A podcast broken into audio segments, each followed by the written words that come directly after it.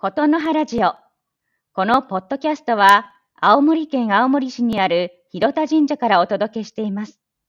ご奉仕する神職から神社について、神社で働くこと、ちょっとした神道についてのお話をお伝えすることで、広田神社と皆様をつないでまいります。ぜひ、肩の力を抜いてお聞きください。はい。では、今回もですね、引き続き南さんにいろいろお聞きしていこうかなと思っています。よろしくお願いします。はい。よろしくお願いいたします。はい。えっ、と、まあ、前回までは、えっ、と、まあ、大学に進む前までの佐賀でのお話をお聞きしてきたんですけれども、今回は、はいまあ、東京の大学に進んでから、あるいはその後また戻ってこられてからのお話をいろいろお聞きしてみたいなと思います。はい。はい。そうやってこう、あの、高校生まで、はいえっと、過ごされた佐賀を離れてですね、大学、東京の大学に進んだと思うんですけれども、はい。だ大学時代はこうどどんな時間を過ごしてたんですか？大学時代はもう最高でした。そうなんだ。なんか、はい。もう高校、その特別な推薦枠だったので、うん。学年で一番最初に合格をもらったんですよ。うんうんうん。9月ぐらいだったかな、もう。うんうん。だから、そのさ高3の9月以降は、うん。なんか大体土日ってもう模試がずっと続くんですけど、はいはいはい。関係ないので受かってるので、うん。だからもう模試も全部受けなかったですしう、んうんうん。その分、まあお、お金も浮きましたし、結構模試代高いので、確かに確かに。で、もう1月になってからは卒業まで3ヶ月みたいな、3月卒業なので3ヶ月みたいになって、うん。もうカレンダーずっと毎日カウントダウンして、バツの字を書いてって、もうやばいみたいな、あと東京まで何日みたいな感じになって、うん。で、なんかあまりに期待しすぎて母からは、うん。なんかそんなに期待したら、思ったほど楽しくなかった時どうするの？みたいな感じで言われたんですけど、うんうん。いや、大丈夫、絶対東京は私を裏切らないから、みたいな感じで出てっすて、ごいですね。うん。うんもう案の定、うん最高でしたね、本当に。何が楽しかったですか？いや、まずなんか東京で女子大生を味わえる幸せ。うんうんうんまあ、それこそ今ね、大学生、本当コロナとかで、うんなんか自分の思い描いた大学生活をこう過ごせない方もたくさんいらっしゃるんだろうなと思ってね。うん。もうそういう方たちからすると、本当に私恵まれてたなって思うんですけど、うん。もう、なんていうのかな。まあ、授業はその大して 真面目に受けてなかったんですけど、うん。うん。それでもこう、夢見る階段教室で、たくさんの生徒がいる中で、こう先生あーはい。90分とりあえず聞いて、はい。昼休みは学食でご飯をみんなで食べて、うん。うん。そしてなんか終わったらバイトに行って、へえ、はい。で、バイトが終わったら、なんか今度よ夜、深夜からこう朝までオールして、また学校に行くみたいな。本当に大学生ですね。そうそうただの、うん本当にただの大学生でうん過ごさせてもらったので、うん。もう楽しかったですね、本当忘れられないです。夢のような4年間でした。ちなみにバイトはなんかどんなことしてたんですか？あ、バイトは4年間飲食店で働いてて、へえっえ。と、2年間は、うんあの、カフェバー、イタリアの、はい。イタリアンバールっていうんですけど、はい。のうん。セガフレードっていうお店があって、はい。そこで夜の遅番で働いて、だからまあアルコールカクテルとか、うん。あとはカフェメニュー両方提供して、レジやってみたいな形のお店で働いてて、うん。で、そこがちょっと潰れてしまったので、えっと、大学の3年生と4年生は、うんえっと、百貨店の中にある、うんえっと、カフェ、京都小川コーヒーっていう、まあ、カフェで、はい。あの、フルサービスのお店で働いて、うんもう同じカフェでも全然違ったので、うんうん。すごく、あの、経験になりましたし。特に百貨店は、その百貨店のけ、百貨店に店舗が入ってるだけで研修、百貨店の研修を受けなきゃいけないんですよ。うんうんうん。だからお客様にご案内するときは、こう、右手でこうやって手を指してとか、そういう細かいのとか、お辞儀の角度とか、うん、そういうのを全部け研修を何日間か受けなきゃいけないので、うんうんうん、なんか電話の対応もそうですけど、うんすごくためになりましたね、今思えば。へえ。楽しかったです。そうなんですね。はい。うーん。なんかそういうこうバイトして学校生活を楽しんでっていう、はい。あのお話でしたけど、はい。実際その大学に入ってからその神道の勉強みたいなものもするんですよね、きっと。はい。学びはどうだったんですか？そういう学びはですね、本当にチャランポラに来てたので、もう本当に今先生とかに本当に申し訳ないなという気持ちでいっぱいなんですけど、うんうんまあでもやっぱりその実習があるので、はい。その普通の講義を普通の大学生みたいに受けるのは変わらないんですけど、うんうん。夏休みになったら、うん。えー、と最初は3泊うん。4日ぐらいでうん。京都の岩清水に泊まり込みで研修に行ったり、で次は伊勢の神宮に1週間ぐらい研修に泊まりで行って、うん。その後は分散って言って全国のどっかの神社をに、えっと、1週間ぐらい泊まり込みで行って、うん。研修をしてみたいなそう研修があるんですよずっと泊まり込みの。はい。なんかその時はやっぱりすごく本当に実際の神社に、うん。あのご奉仕をさせてもらったりとかするのでうんうん。なんかあ将来こんな仕事をするんだなとかうん。なんかこう間近に神主さんを間近に見てうん。すごくあ私でできるのかなっていううん。思いは常にあった気がします。へーでもそれと同時にやっぱ行けば行くほどめちゃくちゃ憧れるんですよね、神主さん。はいはい。めっちゃかっこいいなみたいな。うんうんうんうんうん。だからやっぱ神主になりたいという気持ちは全然ぶれなかったですね、その時も。へ ちなみにこう同級生の方たちも皆さんこう神職になろうと思って入られてるわけですよね、きっと。そうですね。男の子たちはほぼそうだったんですけど、えっとよく一緒に。にいた女の子たちは、はい。えっと、私4人でいつもいたんですけど、はい。1人はうん。単純に宗教を学びたいっていう一般の子で、はい。だから神職資格も取らなくて宗教文化コースっていう方に行って、うん。お勉強してた子、本当の普通の子、で、普通に就職した子ですね。うん。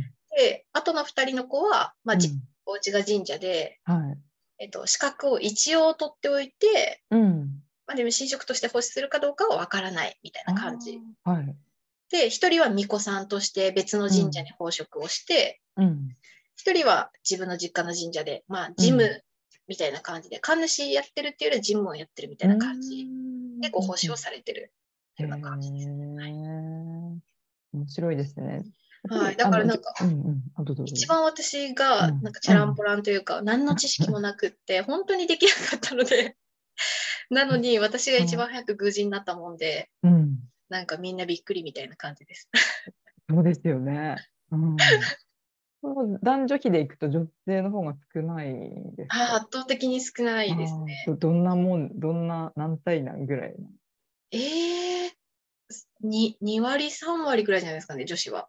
あーうん、神職になる女子はもっと少ないと思います。そうですよね。うんとにかくこのこの世界に入ってからはもううん。そのいつも少数派なので、うん。うん。うん。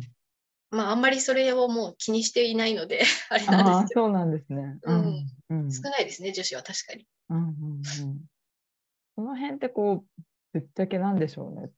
あの、やり、やりづらいというか、極端な話、一般企業に比べるとだい、だいぶその男女比多分、あの、うん。女性が少ない環境じゃないですか。で、かつ、少ない分、その、まあ立場が弱いじゃないですけれども、なんかうんやりにくさとかっていうのもありそうだなみたいなことを感じたりもするんですけど、なんかその辺のこう壁にぶつかったりすることはあったんですか？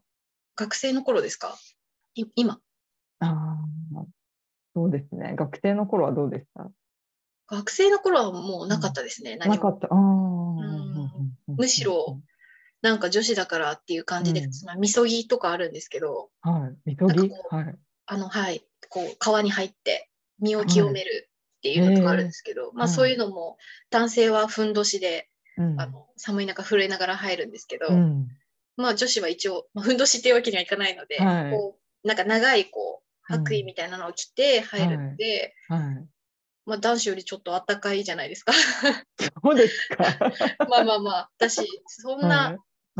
女子の方が先に上がっていいよみたいな感じなので男子の方が長くやっぱやらないといけないし、はい。えだからなんか、うん女って恵まれてるなみたいな感じでしたね。うんあんまり特段なんか、うん。うん、思ったことないですね。なんか女子が弱いみたいな。なのは。うん。ないかもしれないです。学生の頃は。そうなんですね。そっか。で、で、大学4年間過ごされて、はいそのまま佐賀に戻られたんですか？どこかに。そうです。はいえっ、と、大学4年の時にみんな宝飾の活動を始めるんですけど、うんうん。その時に私祖母が亡くなって佐賀の。で祖父が亡くなってから、えっと、うん祖母が宮守みたいな形で、うん。その神社の社務所に一人で住んで、うん。その神職の資格はなかったんですけど、神社の運営とか事務とかを全部一人でやってたんですよ。はい。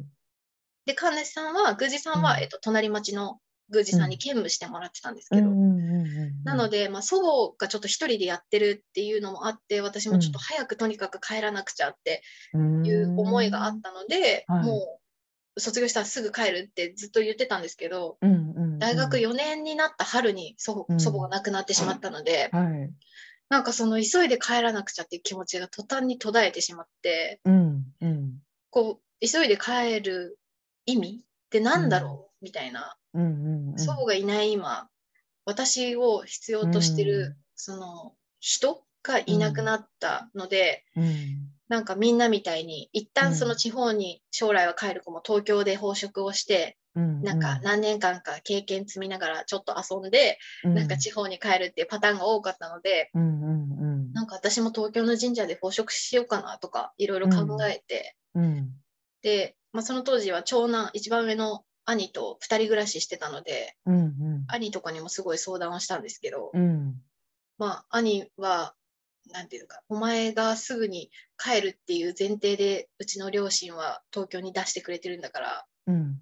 なんかそれ裏切るのかみたいな感じで言われて、なんかそれならそれで、うん。なんかその、ここに自分が東京にいる意味と、なんか価値をちゃんと両親に説明しないと、うんそんな半端な気持ちで東京に残るなよみたいな感じで言われて、えーみたいになって、で、なんかそう言われると余計にこう反発したくなるというか、うんうんうん。余計に東京に残りたいという気持ちが今度勝ってきてしまって、うんうんうん。で、その当時お世話になっていた大学のゼミの先生にちょっと相談をして、うん。そしたらそのゼミの先生が、うん。まあ、は祖母と直接的なつながりはなかったんですけど、はいあの人を介してちょっと知り合いだったんですよ。へえ不思議な縁なんですけど。そうですねそうなんですよ。それで、なんか会ったことはないんですけど、いつも祖母の目線でその先生は話をしてくれて、うんいろんな相談事した時に。うんで、その時も祖母が亡くなってしまった今、うん自分がすぐに帰らなきゃいけないっていう気持ちにこう、なれなくて、うんなんかどう思いますか？みたいな。東京で修行した方がいいですかね？みたいなことを言ったら、まあそれもやっぱり祖母の立場からうん。というか、なんかまあ、まあ、ゆっくり考えていいんじゃないみたいな感じで言ってくれて、うんうんうんなんか、こう、あったかかったんですよね、言葉がすごく。うんうん。なんかそれで、こう、ふーっとこう考えてた時に、うん。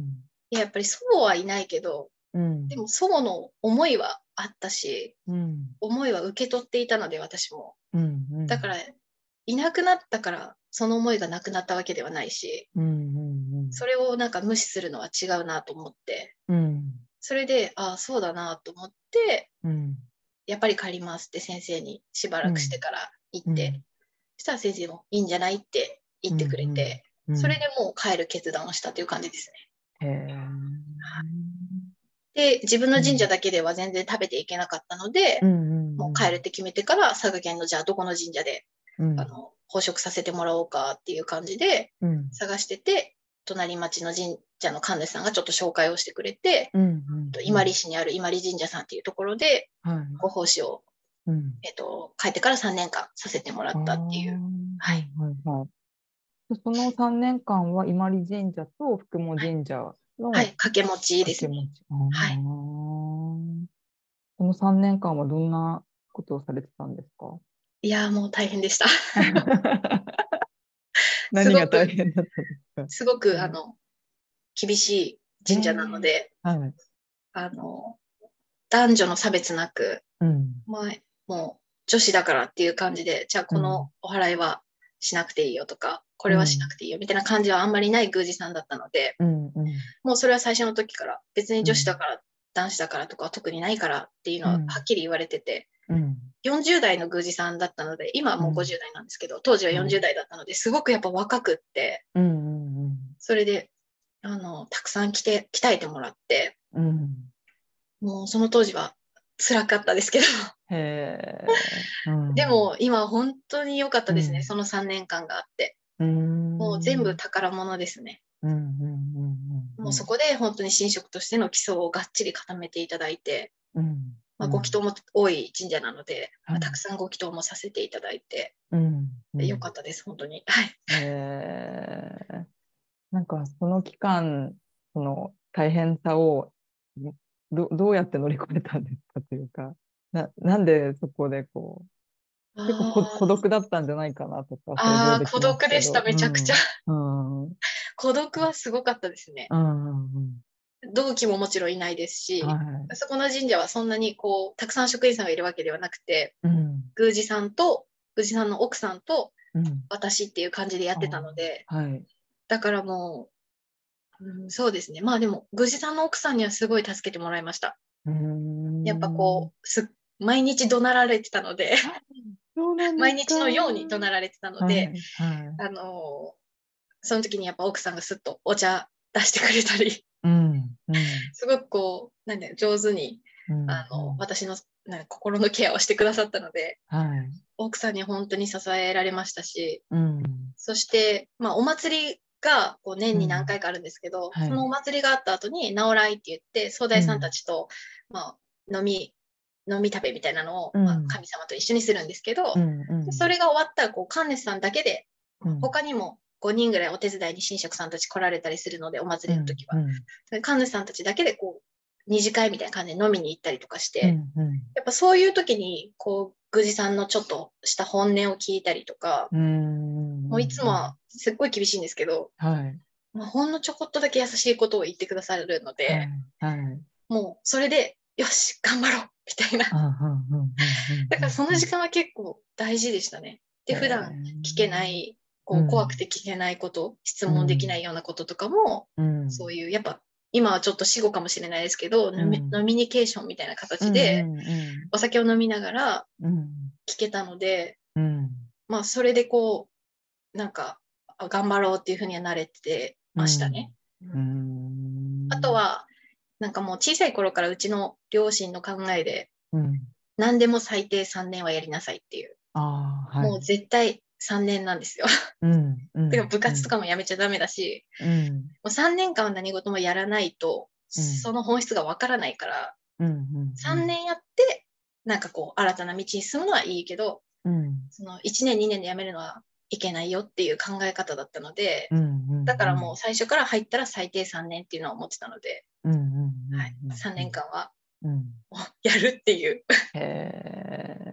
感じでしたなんか、こう一般的な社会人の入社3年間ともまた全然違うそうですね。な感じで過ごされてたの、必死にこう食らいついていこうとされてたのかなっていうのをこうう聞いてて感じましめちゃくちゃ必死でしたね。た。うん、そうですよね。なんか入って1週間経ったぐらいの時に、うん、えっと、結婚式場の挙式にうん、うん。一人で奉仕しろって言われて、へえ。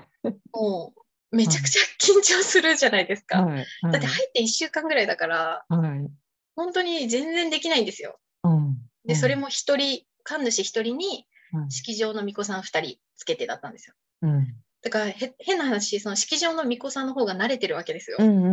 で、私の方が若かったし。うん。だからなんか、え、なんか若い女の神主さん来たんだけど、みたいな感じでちょっと笑われるし、でも緊張してて震えは止まらないし、うん。でももう舐められたくないっていう思いはすごいあるし、うん。で、何より失敗できないじゃないですか。もう、晴れの結婚式という、もう場所で。だからもう、その時のあの瞬間を忘れないというか、ノリと読んでる時にもう足がもうすごいブルブル震えてて、え。え、私ってこんなに震えるんだみたいな。人間ってこんな震えるんだっていううん。くらい震えたのは覚えてます。でも、それが終わったら、うんその震えてる自分とも戦ってうん乗り越えられたら、得られる充実感うん。がたまらなかったですね。へえ。あなんか間違わずに終えられたっていうほっとしたのと、うんあとやっぱ新郎新婦のすごい嬉しそうな笑顔、うん向こうもね、大事な挙式で、うん。やっぱり緊張してるし、うん。無事に終えられるかなっていう思いはあったと思うので、うんやっぱ嬉しそうにありがとうございましたって言われた時は、うん。あ、よかったーってすごい思いました。へえ。なんか本当にこう修羅場修羅場というか社会人としての修羅場をうんこう乗り越えていけばいくほどこう強くなるじゃないですか。そうですね。なんかそういうのがたくさんこうこの3年間にあったんだろうな。いやもう毎日日です、毎日。毎日修羅場。もう毎日交差点、通勤のところの神社の近くの交差点になるとすっごいお腹痛くなって、あうわーお腹痛いみたいな。うんうん。でももうお宮の鳥をくぐったらお腹痛いっていう言葉も出ないぐらい緊張するっていう。へえ。よくやりましたね3年間。いやー本当に良かったです、あの3年があって。うーんでもその3年と決めた時間を過ごして、もうその後はもう福茂神社さんだけで。そうですね。はいえっと、24歳の時に私宮司になって、はい。だから伊万里神社でうん3年目の神職をしながら、うん。権ネギとして3年目の奉仕をしながら、うん。福茂八幡宮で、えっと、宮司を拝命したので、うん。まあ、その3年目はやっぱ一番きつかったですね。で、やっぱそのやってる時に、こう、宮司になったので、うん。まあ、今までもほとんど宮司と同じことはやっていたものの、うんやっぱりそのネギっていう立場で、うんうんまあ、少し逃げられる部分があって、うんでもやっぱ宮司という代表になった時に、うんそのお宮に常にいないとか、うん。そういうのを結構言われるようになって、宮司さんなのにっていう。うん。で、やっぱそれはそうだなっていう思いもあったので、うん。まあ最低3年って決めてたラインうん。を、もうこの1年乗り越えれば、とりあえずは超えるので、うん。もうここで伊万里神社さんは退職して、うん。お宮の方にはまろうと思って、うん。やっぱりこう、どうしても勤め先の方が優先になってしまうので、うんうん。やりたいようになかなかできなかった部分もあったので、うん。なのでもうそこで退職をして、うん。自分の神社一本にはなったんですけど、うんまあ、全然食べていけないかったので、うん。本当に給料が全然なかったので、うん。だから、うん。えっと、ずっとバイトをしながら、あの、役場、役所で臨時のバイトをしたりとか、はあと、野菜、温泉の野菜屋さん、売うん店で働いたりとかいはいしながらやってました。そうなんですねはい。へ何年間か。ーですね芸人さんみたい そうですね。そう言ったら失礼ですけどでもそうです、そうでです。すうん下積み時代バイトしながらそうです、そうです。うん技を磨いてというかそうです。それでも、やっぱりお宮のことをややれるので、一番中心にやれてたので、やりたいことが少しずつできるようになって、うんで、そのバイトに行った先でも、常に神社の話をして、自分が行く美容室も、うん。整体とかも、あと歯医者も、うん。内科も、うんあとそういう職場関係、バイト先でお世話になったところも、みんなお祓い来てもらいました。へえ とにかくどこ行っても神社の話して、おい祓い受けた方がいいですよっていう、まあ、厄年の話したりとか、うんうんうん車払いの話したりとか、うんもういろんな話しましたね。うんもう素晴らしい営業力ですね。まあまあまあ、コツコツなので。そうですね。そうやってこう少しずつ参拝者の方をうん。増やして増やしてっていうことを積み重ねてこられたっていう感じなんですか？そうですね。24から20、まあずっとですけど、うん。まあ、ずとにかく最初はそれをやってって、うん。で、26の時に、うん。えっと、クラウドファンディングをやっはい。て、その当時まだあんまり神社仏閣やってなくて、うんうんで、うちの町で、えっと、自動車学校、大町自動車学校さんっていう学校があって、その自動車学校の社長さんがはい東京のコンサルティング会社で働いてたんですけど、そこの息子さんだったので、帰ってきて社長になって、うん。それで最初にクラファンをされたんですよ、自動車学校で。大町社交会っていうクラファンをされて、うん。それが大成功みたいな感じでヤフーニュースに載ってたんですよね。うんうんうん。で、大町の記事がヤフーニュースに載るなんてみたいな、うんうん。びっくりして、はい。で、ちょうど同じタイミングで私もクラウドファンディングってどうなんだろうって考えてたので、うん。ああ、できないかな、私もってちょっとぼんやり思ってて、うん。で、たまたま神社でその社長さんと出会ったんですよ。ご縁があって。うんうんそれで、いや、実は私もやりたいって思ってたんですよねってうんさらっと言ったら、うん。うん。もうその方がやりましょうみたいな感じで、はい。即、へえ。12月に言って、翌1月にはもうやり始めてましたね。へえ。やりましょうみたいな感じで、もうどんどん、これ3日以内にやってください。これ2日以内にやってくださいって、どんどん宿題を出されて、うんうんうんうん。まずこれ考えてください。この動画撮ってください。この文章を考えてくださいって、もうずーっと、こう、一緒に。に伴走してくださったので、うんうんうんうんうん。そのおかげで本当にできたっていう。へえ。そうだからそのクラファンをやって、うん。まあそのお金を集めることが目的じゃなくて、私の場合は。うん。クラファンをやることによって、うん。福も八幡宮という神社があるっていうことを知ってほしかったのでう、んうんうんもう。うん参拝者が全くやっぱ来なかったので、その当時は。うんうんなので、それを成功させて、たくさんマスコミがやっぱりあ取材に来てくれて、はい。そこからですね、少しずつ参拝者が増えてたの。そうなんですね。はい。道を自分でこう切り開いていや感じがしますけど。うん。常に道がないので、もう自分で作りながら。そうですよね。でもそうやってこう助けてくれる人が現れるんですよね。タイミンそうグよくなんです。よね。うんそれが本当にもうやっぱ神様から応援していただいてるというか、まあそうやってクラファンどうなのかなって迷ってて、もしかしたらそうやって縁人と縁がなければやらなくて、ああ神様も別にそれはやる必要ないって思われたのかなっていうところに落としてたかもしれないですけど、でもやっぱ出会ってしまうからうん、あ神様もやりなさいって言われてるかもみたいな、うん。やっぱそういうふうに気持ちがなるとあじゃあもうやらなくちゃっていう。そうですね。感じです。道を切り開きながら自分のこう居場所を自分でこう作ってきたんだっていう話をされてるように感じていて、はい。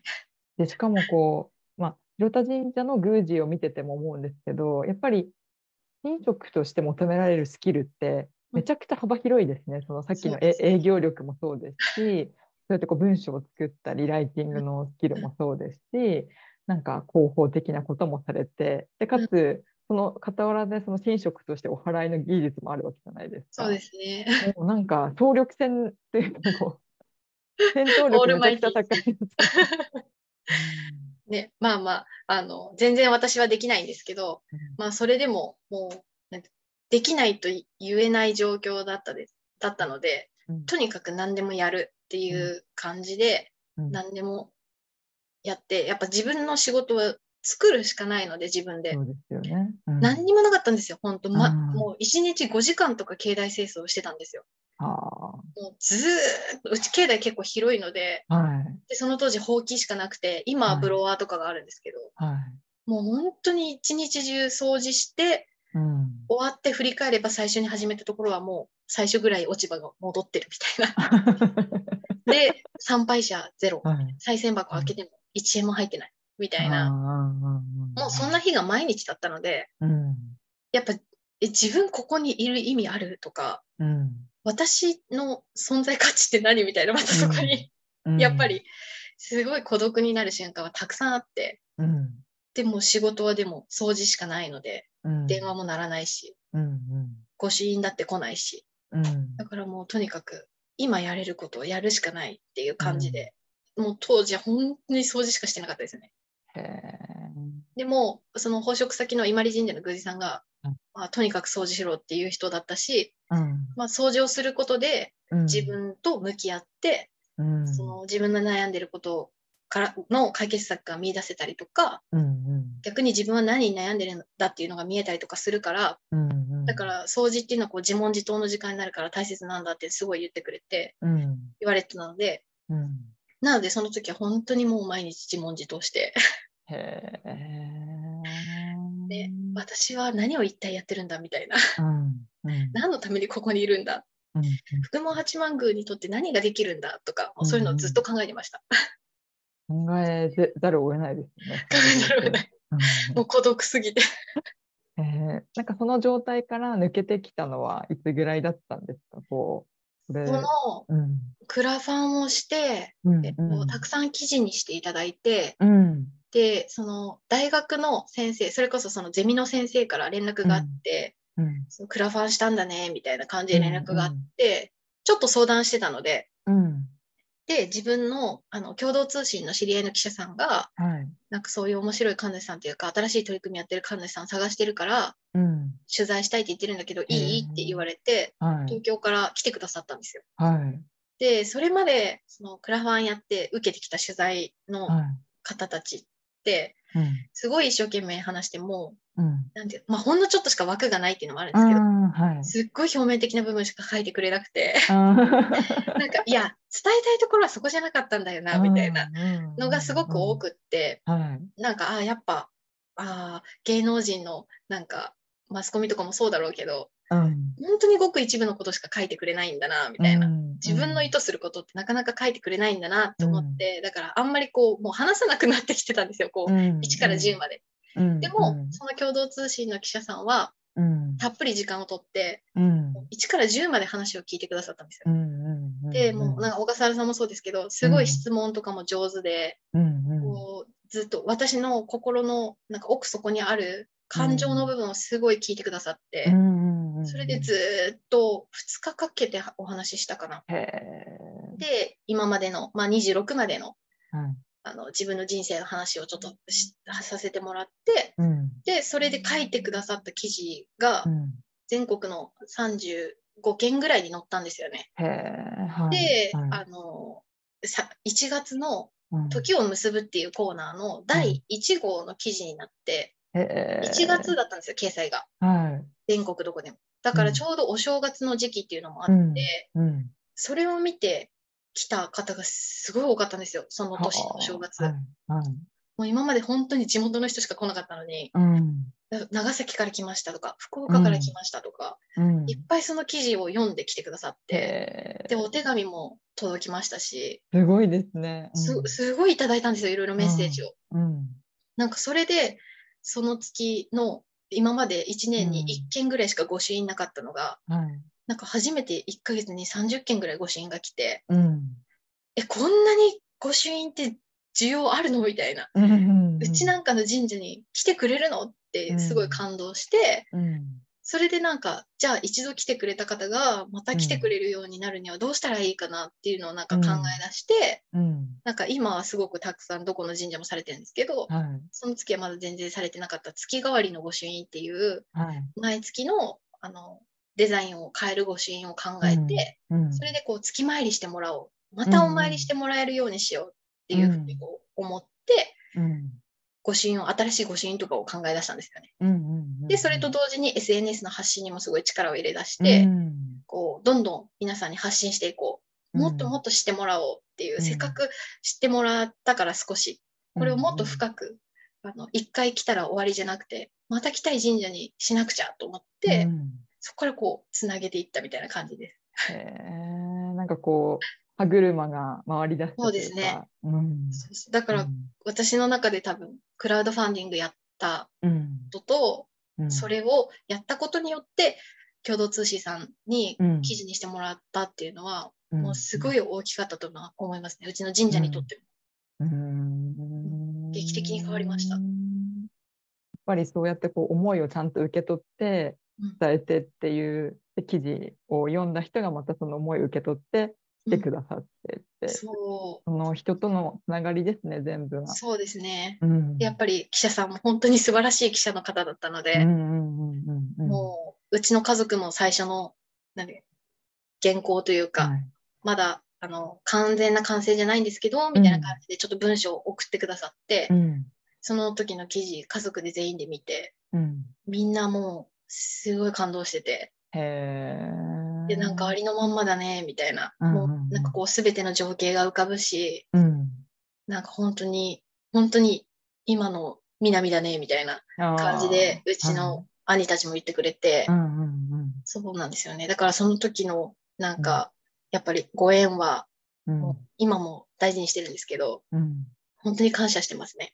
えーありがとうございます。なんかこの後もずっと聞いていたいいたいんですが、そろそろ長くなりました。長くなるので、ちょっと一回切らせていただこうかなと。はい、最後に、はい、そうですね、南さんがあの、まあ、宮司としてあの普段から大切にされていることは何ですかっていう質問で最後締めようかなと思います。おー、うん、そうですね、うん、神様の前に座ることですかね。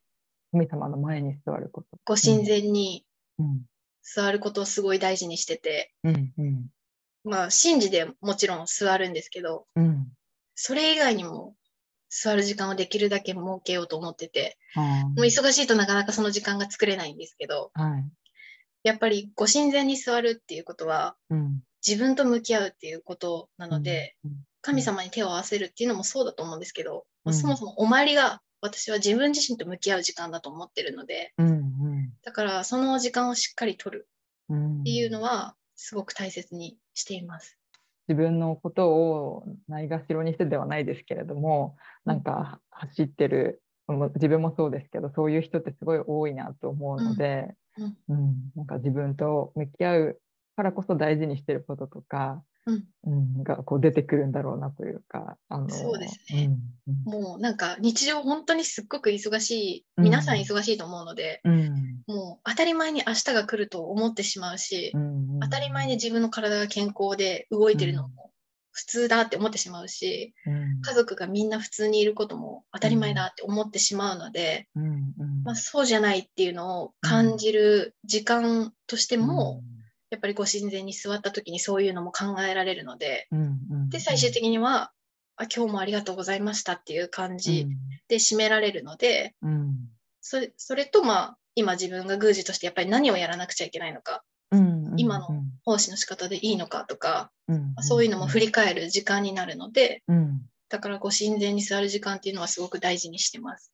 一人の時間として。はい。うんうんうん。ね、なんかこう今日一日一日ですけどなんか南さんの人生をいろいろ聞かせていただいて、はい。うん、なんかこう一生懸命自分はこうありたいっていうふうに思って行動してたらこう道はつながっていくんだなとか、うん、そういう人を応援したいと思う人が現れてであの、うん、なんかちゃんとこうつながっていくんだなっていうことをみ見せられたなっていうなんかそんな感覚で今聞いてました。いや、でも本当に、どん底の底まで落ちないとそういう人とは出会えないんですけどね。うん、そうですよね。そう。あ今、ちょっと助けてください、神様ぐらいの気持ちの時は全然ダメです。うん。うん。うん。うん。うん。こんなことある？こんなきついことある、こんな辛い思いしなきゃいけない？みたいなのがずっと続いて、うん。あもうどん底の底だなって思った時に、大体そういう方が出てきて、ファーって光さすみたいな。だからまあ、広田神社の宮司さんも私にとってはそうで、もうそういうどん底の底にいる時に出会ったので、そんな感じです。なんかその辺の話はまた別の機会で もう一もうもう一収録お願いしたいなとはい。思います。はい。はい、あの今回またあの来ていただいて本当にありがとうございました。こちらこそありがとうございました。はい、ありがとうございました。ありがとうございます